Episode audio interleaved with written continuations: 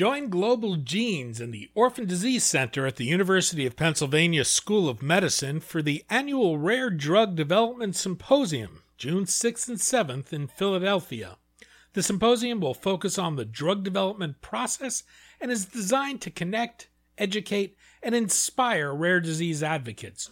To learn more, go to globalgenes.org forward slash RDDS.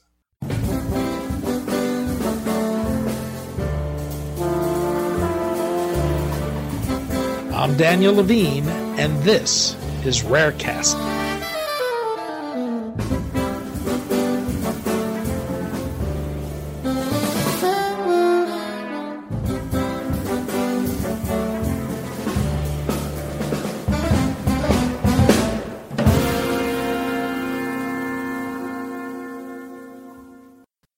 When Penny Howard's daughter Harper died in 2016, from the rare neurodevelopmental condition CDKL5 deficiency disorder, Howard and her husband donated her brain and other organs to research.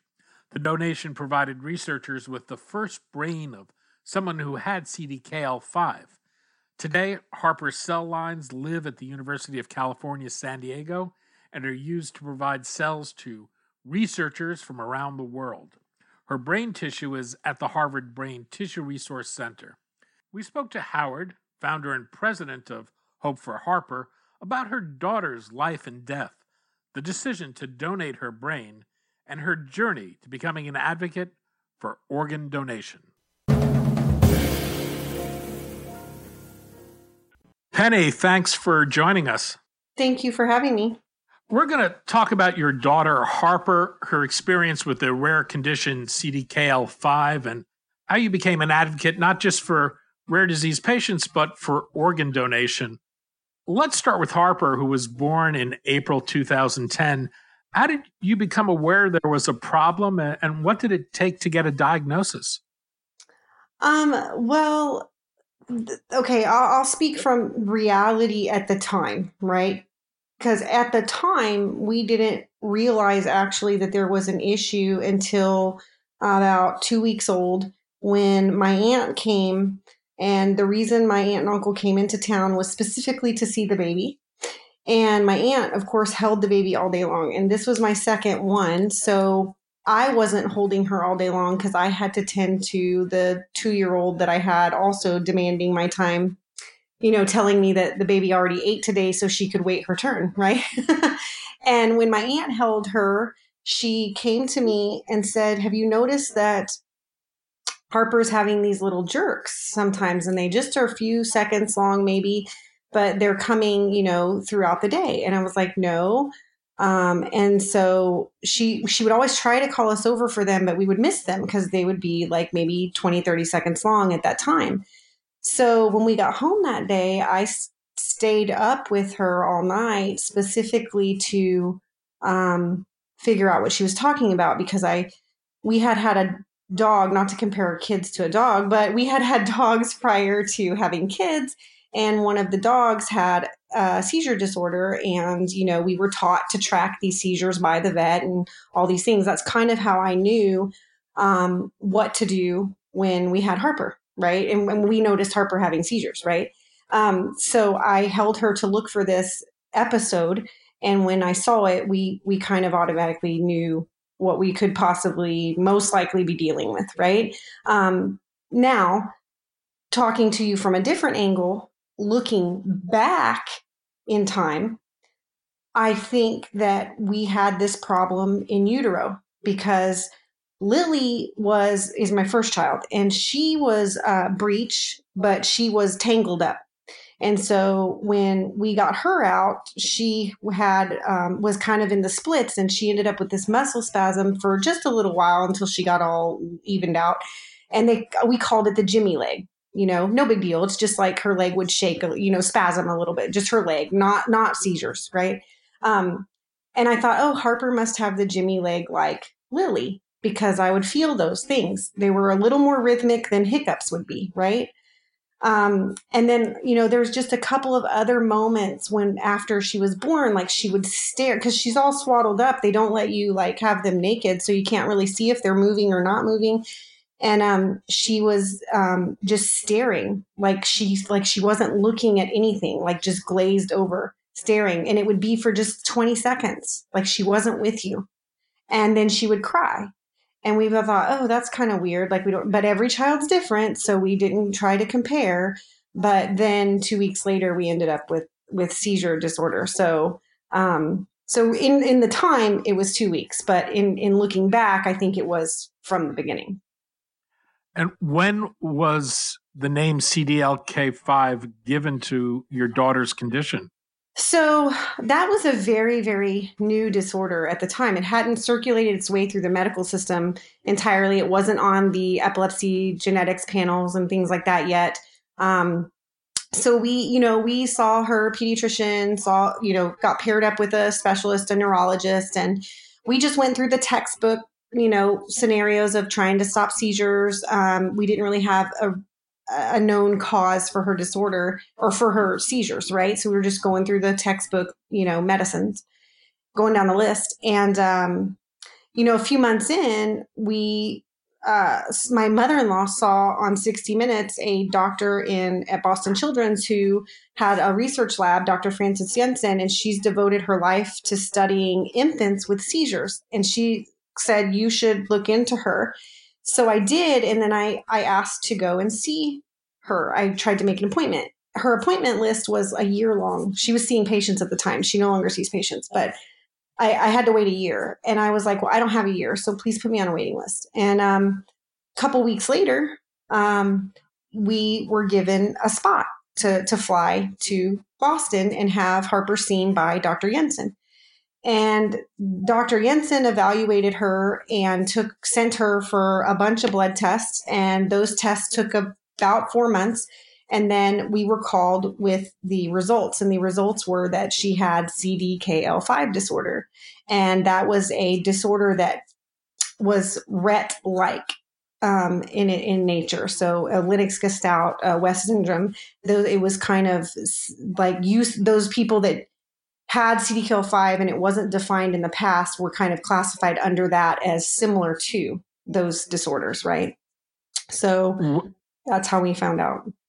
When you got the diagnosis, what were you told about the condition and, and her prognosis? Um, so Dr. Jensen was great. Now Harper was nine months old at this time, right? At the time we got the diagnosis. So we had already dealt with seizures for nine months, you know, trying to go through textbook medicine, right? Dr. Jensen contacted um, her current neurologist and spent about two hours on the phone coming up with a plan of action for Harper's care and um, talking about CDKL5 and what that was and what it meant.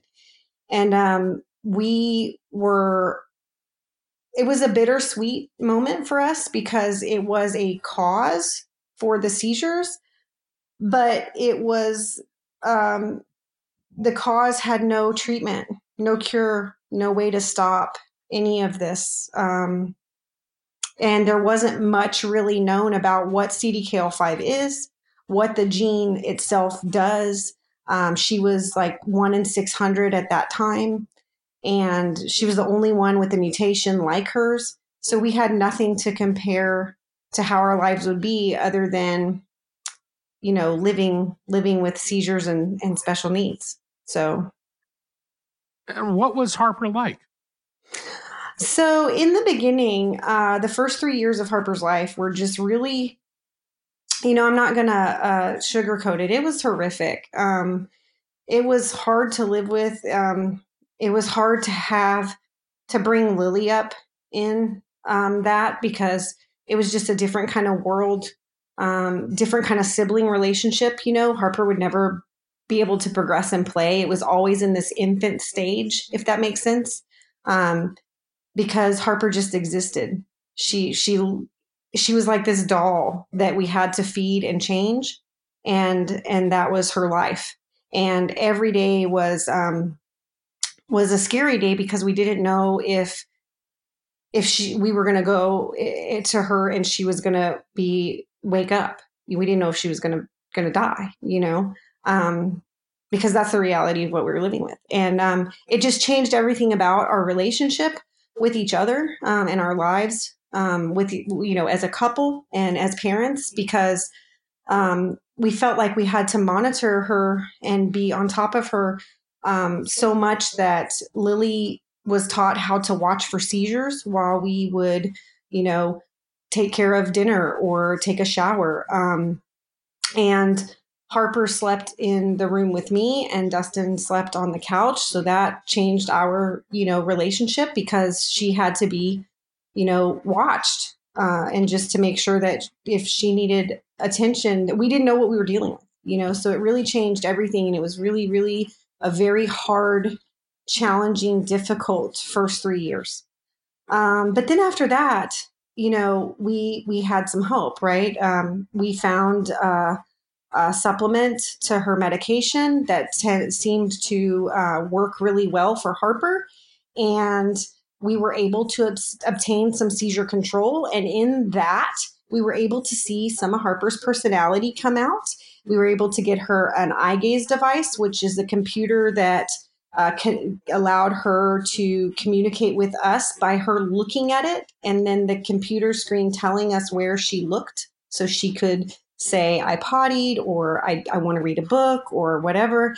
And, um, you know, she was just, we got to find out what kind of music she liked. And um, that was, that was the fun. The last two years were, were really a lot of fun um, with her. So still challenging because her medical needs got more severe. She ended up having to have a vesicostomy.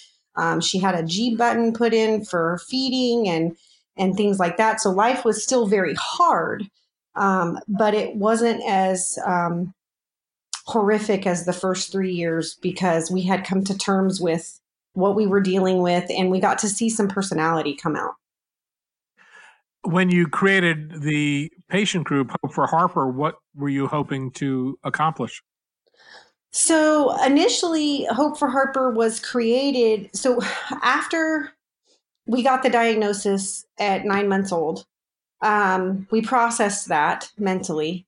And we went back to Dr. Jensen a few months later, and we had noticed in that time period um, some patterns in Harper's seizures. And then when we were able to connect with a, um, some other parents, a little parent group that had been started for CDKL5, we noticed that some of their kids also had these same type of patterns with them. And so we thought, I wonder if we can ask Dr. Jensen, who has a research lab, to do research for us based on the patterns we're seeing to help us find a way, or is there a repurposed drug or something that we can do to help Harper's seizures be more controlled, right? And so we called Dr. Jensen back and approached her about this and, and asked her what something like that would would cost and if her lab would be willing and able and capable of doing something like that.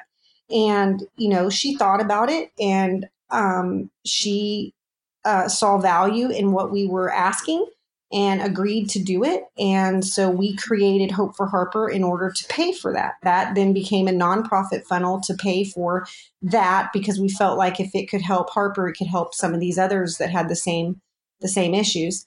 And um, her work was published um, April 2019 in the Journal of Neuroscience.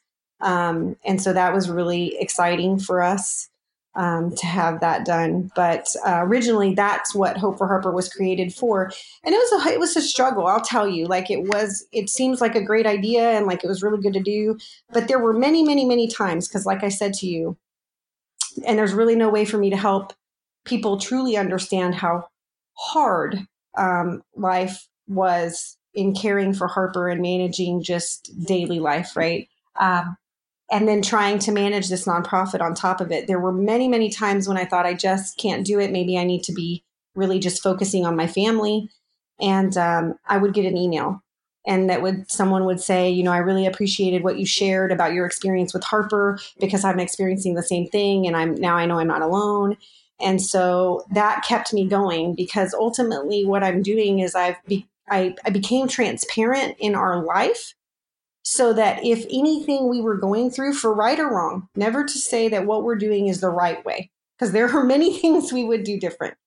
but to say, this is what we're doing. And if anything that we're doing helps you in any way, be it don't do it this way or maybe think about it this way, um, that's what we wanted to share with people. Shortly before her sixth birthday, Harper developed pneumonia. W- what happened? Um, well, every year for Harper, um, there, you know, she had issues. Any anything could put her in the hospital. Anything made her um, really sick. Uh, the common cold that everybody typically gets and they get over and it doesn't they they still continue to go to the grocery store and go to work and and they can function through um, but they just don't feel 100% um, for harper it puts her in pediatric icu right? Um, that common cold causes uh, two week problems of am i going to survive or not? And needing to be on oxygen so that was really difficult and that happened every year right? So we took upon ourselves to have a number of precautions to help minimize that because eh, before we realized what was happening, it was happening more than just once a year, right? Um, so we were able to kind of take some precautions and we knew it was going to happen once a year. And so we kind of expected this and we thought, oh no, like she's, she's going to go in the hospital. And so we packed our bag and we just kind of prepped for two weeks stay and, and didn't really think much of it. I really didn't think that we wouldn't be coming home with her when we went there. And in hindsight, I think that's probably good that I treated it that way.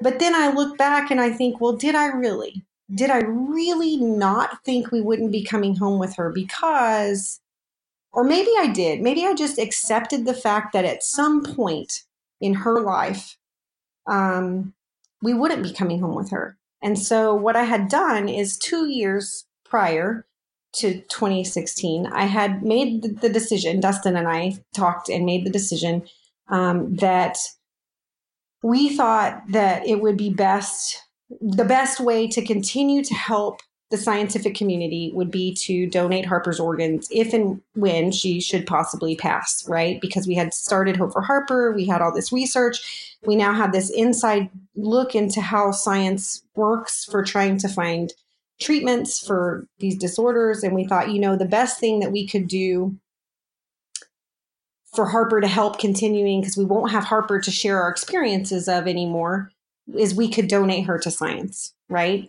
And so we thought, okay, now how do we do that? Because nobody talks about that. You know, nobody wants to talk about death even when they don't have special needs kids, but you add special needs to it, and really nobody wants to talk about it, right? And so, um, you know, I had to really find people. How do I do this? What am I looking for? How can this happen? I really don't want to miss my opportunity and talk about this while Harper was well. And so I'm really thankful that those last two years Harper was doing doing fairly well and had personality. Not to say she didn't have struggles and wasn't sick. She just wasn't as it wasn't as horrible as the first three years when we just didn't know every day if she was going to be awake, you know?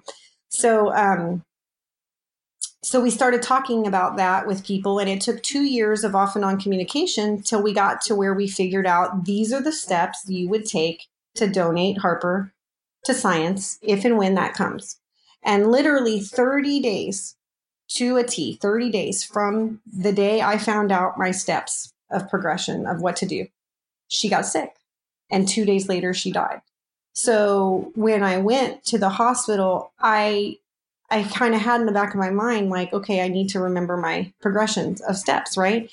And also over the two year time frame, I had spent time learning about Harper, right? So I got because she was able to communicate because we had some seizure control from this added supplement, right? I was able to get to know her. So I would make mental notes to myself. Harper really loves Elvis, right? Um, Harper's favorite number is 15. Um, Harper's favorite color is purple and orange. And when I would find these out, I would make these mental notes to remember that, right?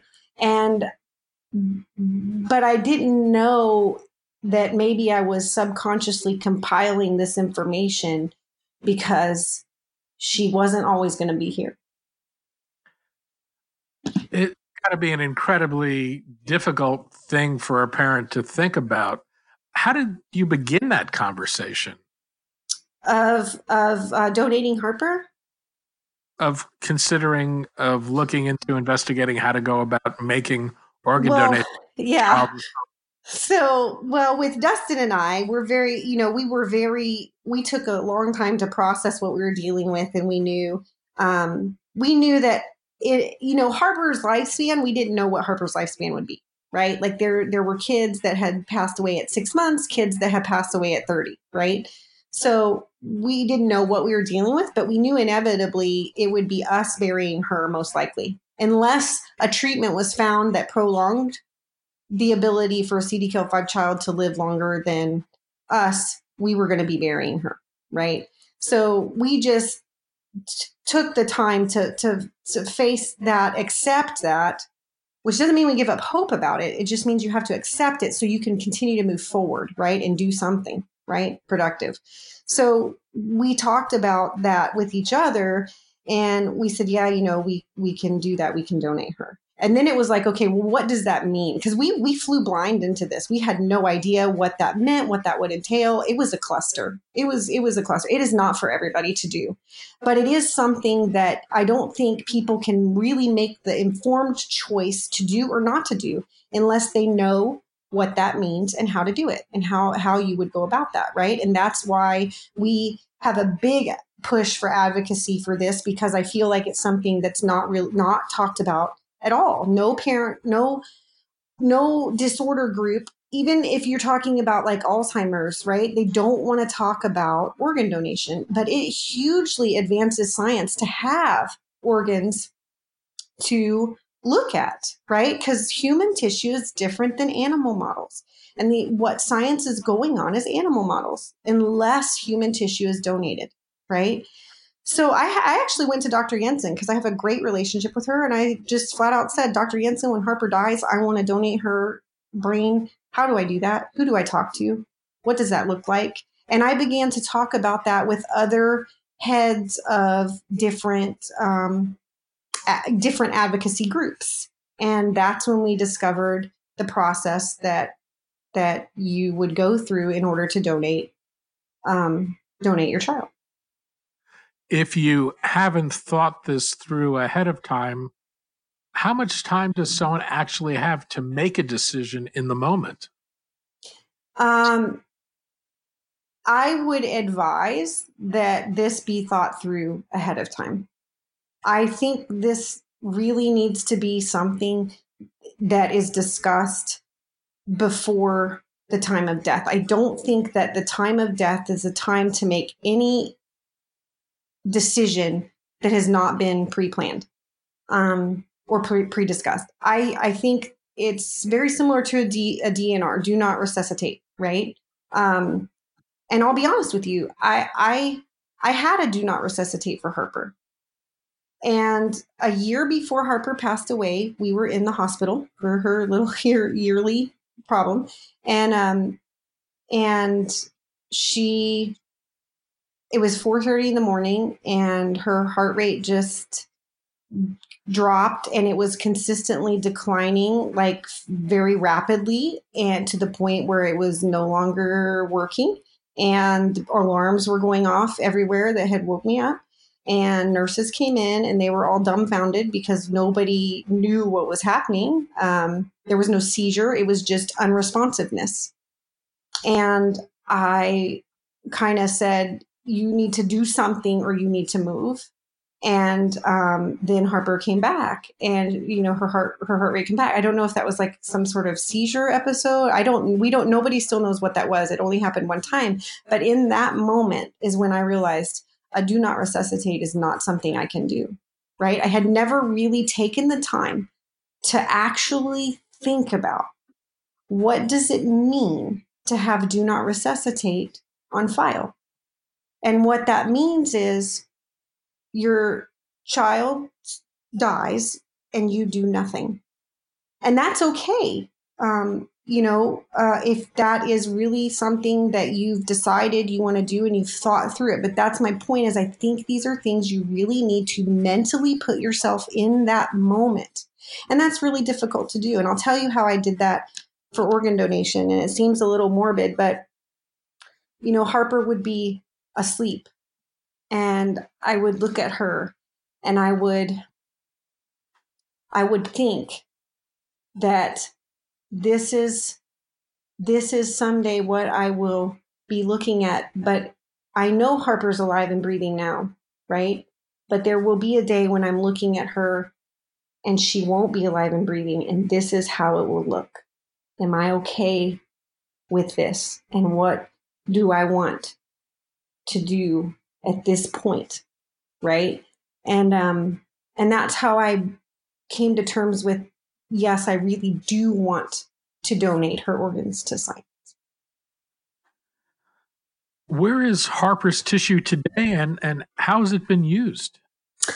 So, um, Harper's brain went to uh, the Harvard Brain Bank, and Dr. Jensen has the some of the brain slices for uh, that she utilized in her research that was published in April of 2019. And then Harper's skin cells um, went to um, and her cord blood and and all of the the body fluid and all of the other things. Right, they went to the University of California, San Diego and they were able to take that and um, grow them into uh, brain cells, so living brain cells in a petri dish. They basically uh, took the stem cells and made them into little mini brains in a dish. So now you can kind of compare um, uh, what a living brain of Harper's might have looked like um, to the actual brain tissue that Harper had, and that was that was the point of of doing those two things. So we have two very unique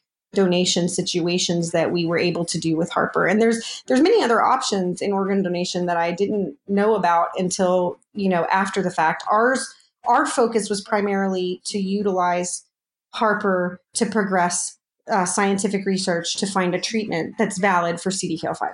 That was our purpose of donation, right? Um, but there's other ways to donate to advanced science as well. Um, you know, you can donate to be a cadaver, which is a, a, a body for medical students to use. Um, you can, I, I think in the world of special needs, it you can't donate organs to save the life of someone else because you have the special need, you have the the genetic component that's not right in the organ that you're donating. So, um, but as a as her parent, um, I can donate my brain and eh, to the brain bank because, and that would be a unique situation because I'm a control brain, but also I'm a parent brain of the of Harper's brain, right? So there's comparison there. Um, uh, there's a lot of different um, things to look at. And to, you know, I didn't, I toured the brain bank. Um, that was a unique opportunity and uh, found out that they're very much lacking in control brains, um, which, you know, are basically just, I guess, quote unquote, normal brains, brains that don't have a known disorder to them. Because they have to have that in comparing, you know, in comparison in in scientific research. So well, you become uh, an advocate for the donation of organs and tissues. What should people know about this? Um, that I think it's. I think I my I have a couple of things that I would tell people. Right, I come at this from a very neutral standpoint. It's something I did because it's something I chose to do, and I I believe that that's what we needed to do for Harper. But I do not believe that it is the right thing for everybody. And I do believe that everybody needs to have the information about what it means to donate the organs in order to make the right decision for them, right? So this is non judgmental, although I advocate for it in a sense that I think there is a responsibility of every organization, um, every advocate organization for any disease or disorder to have this information available to those people that are living with this disorder so that they can make an informed decision about what they want to do. Because I think that it would also help um, the disorder find treatment faster, right? It helps science. And that's the whole, like, that's what all of these parents or uh, you know children of all you know with alzheimer's parent they're all looking for that that treatment right? And i think you need to have this information more available to those living with the disorder so they can make an informed decision on if it's right for them right? And again it's not something that's right for everyone but i just don't think you can make that decision unless you have all the information. And you also have to know that it's a job right? So um for us when we decided to do that um you know i was scared because i didn't know what that meant so i kind of i didn't tell the doctors that that's what we were going to do until the very last minute and they were very um i found it very interesting because the doctor said okay that's great we're not going to worry about that right now. We're going to try to save Harper's life first, right? And this is at the moment of they were they were doing CPR and they were giving her another EpiPen to bring her back, right? And um, they were like, we're going to do three rounds of CPR and then hopefully that'll work. And if that doesn't, we'll talk about what you want to do, right?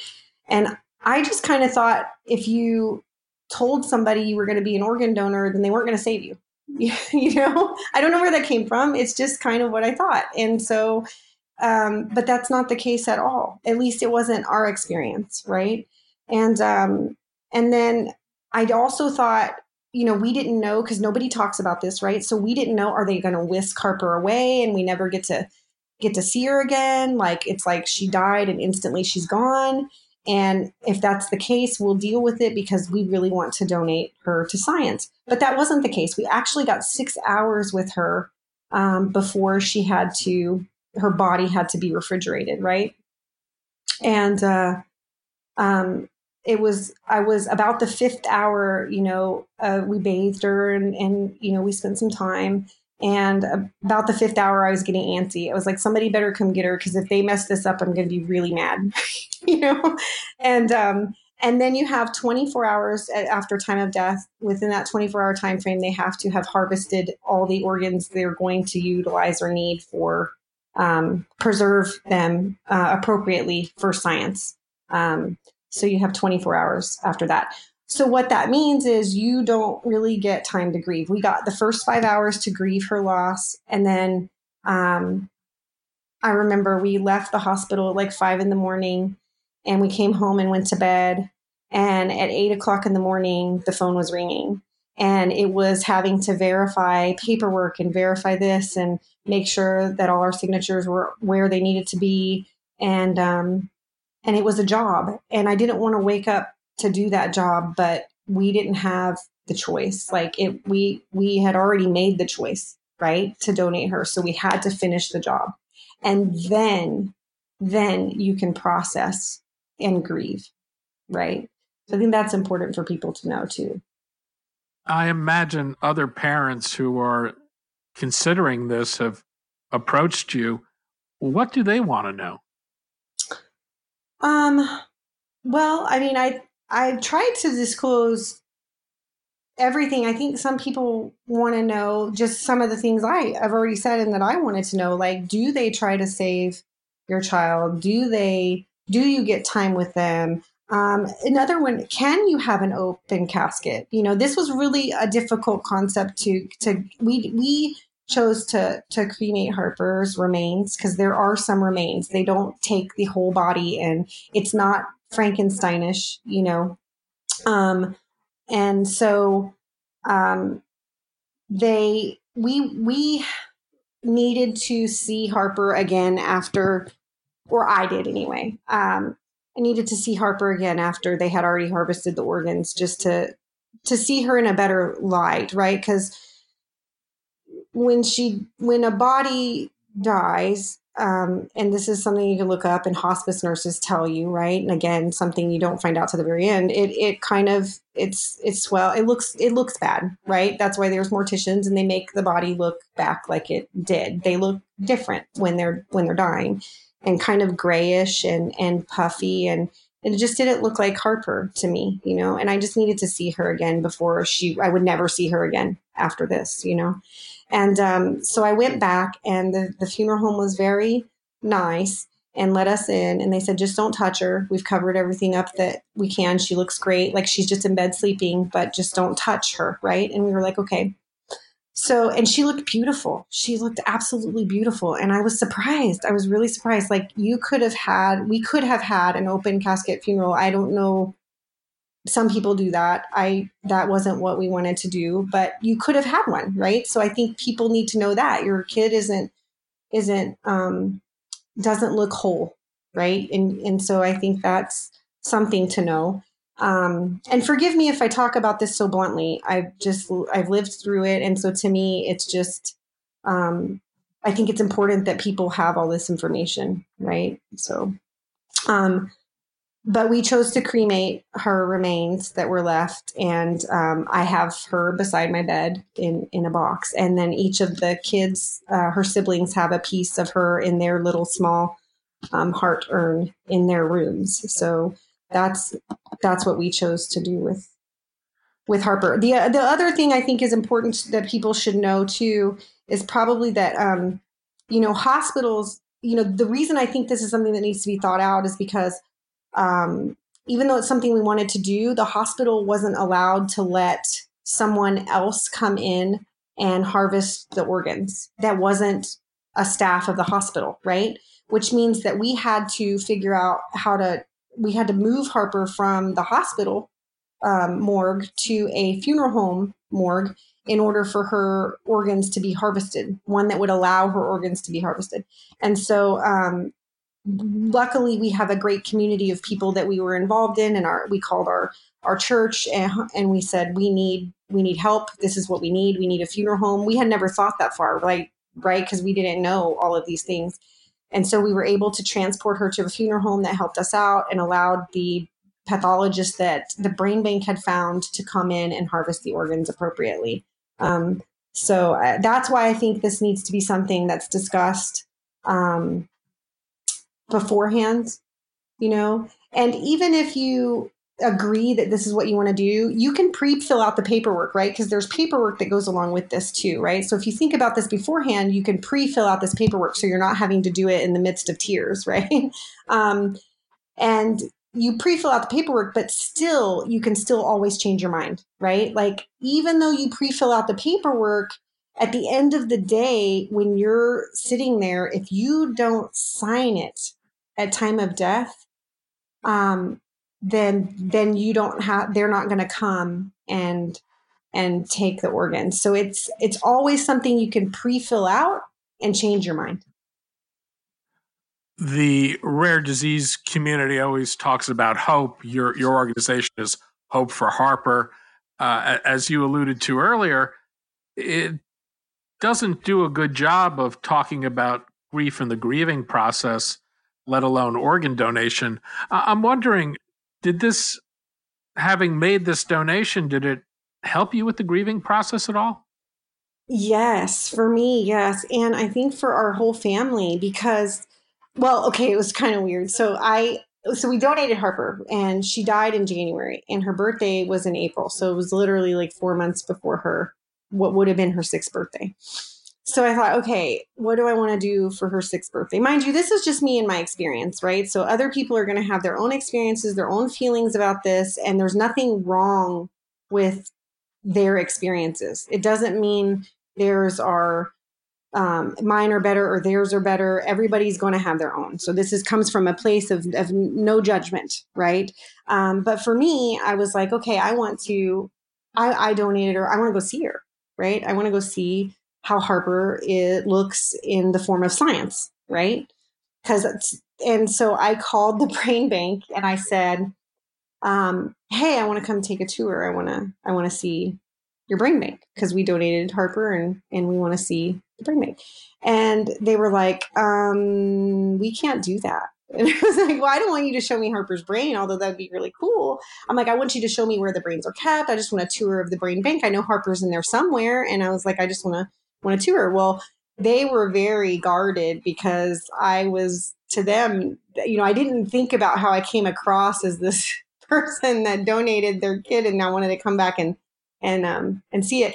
But but but they met me. So, so six months later they met me at a at a conference where i had given a talk about organ donation and they were like now i understand why you wanted the tour right? I wanted the tour because i'm an advocate for what i did And I wanted to see and show people this side of science, this side of the process of what we went through to donate Harper.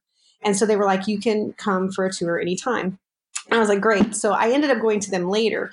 But when they wouldn't let me tour, um, rightfully so, because they had no idea what I was talking about, um, I called up the lab that had her in a dish, her cells, her living cells.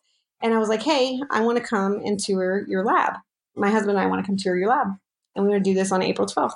And they were like, sure, come on, you know. So at the University of California, San Diego, Salk Institute, Dustin and I show up and um, you know, we had camera crews with us because we wanted to document this, but we wanted to be in the moment, right? We, but now that's just part of, I wouldn't expect every family to do that. We did that because we thought we had the forethought because we had been dealing with a nonprofit organization of our lives being transparent for six years now, right? So we we were already in that. We want to be in the moment of seeing this tour, but we need it documented because we want to share it because we want other people to see this side of organ donation and what we did and why, right?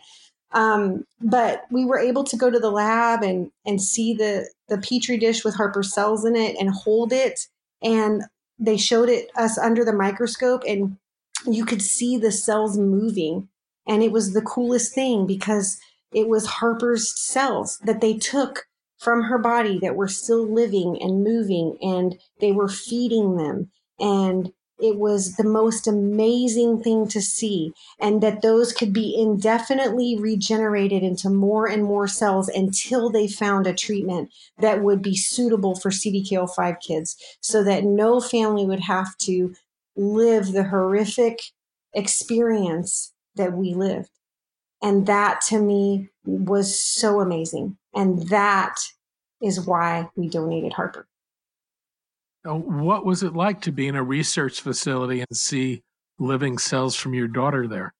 It was very emotional, very emotional. Um, it was, it was, I can't even, it was, to me, it made it, it like she's not, she's still here. Um, she just changed form, right? So um, she just took on a different form in order to help in a different way. She is she you know her her life living her living life couldn't provide more experiences that would help anyone. She'd already lived those experiences and now she can provide experiences that will help people in the form of science. And that was really um, amazing to me so, and it, it's really cool. I've been able to take her siblings to see the lab as well. So, I first, Dustin and I went, and then um, April. So, then in August, um, we took Lily. And, um, you know, to have Li- Lily was eight when Harper passed away, like just a few weeks before her eighth birthday. And um, so that was really challenging for Lily to process because she kind of doesn't remember life without Harper, right? And so now she has to live life without Harper. Well, to be able to take her and show her what Harper's doing now and how she's going to progress science and, and help these other families that are living with this disorder, you know, so they don't, maybe one day don't have to live with this disorder. Um, that was a really neat experience to take Lily to at the age of eight, like into a research facility. And I'm very grateful that they allowed her in. And then later, um, when Seth was five, because Seth was only 16 months when Harper passed away. So Seth has a subconscious memory of Harper's existence. Um, and he knows of Harper in his life, but he does not remember Harper being a part of his life, if that makes sense, right? Um, so we were able to take Seth at the age of five to the lab, and um, he was also able to hold the petri dish, and we were able to explain this is Harper living now. This is how Harper lives now, right? So that was a really cool experience for us. And you know, there are some families that have the thought, um, you know i don't i don't want to donate my child because i don't want i don't like the thought of my child just living on a shelf in a lab i don't like that i don't want that for her right? I don't want her to live there or him to live there for 5, 10, 25 years until science decides that they can do something with it, right?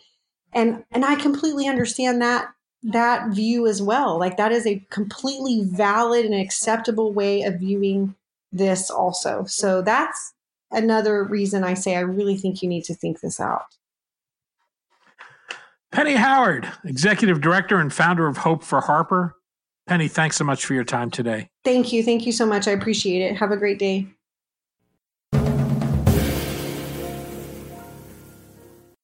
Thanks for listening. For more information about rare disease and to connect to the rare disease community, go to globalgenes.org. To keep up on the latest news and trends affecting the rare disease community, be sure to visit raredaily.org. You can subscribe to the Rarecast RSS feed through raredaily.org or through SoundCloud, iTunes, Stitcher, or your preferred podcast manager. The Rarecast is produced for Global Genes by the Levine Media Group. You can also find our podcast, The Bio Report, on these popular podcast sites. Our theme music is composed by Jonah Levine and performed by the Jonah Levine Collective. We'd love to hear from you. Drop us a note at danny at levinemediagroup.com.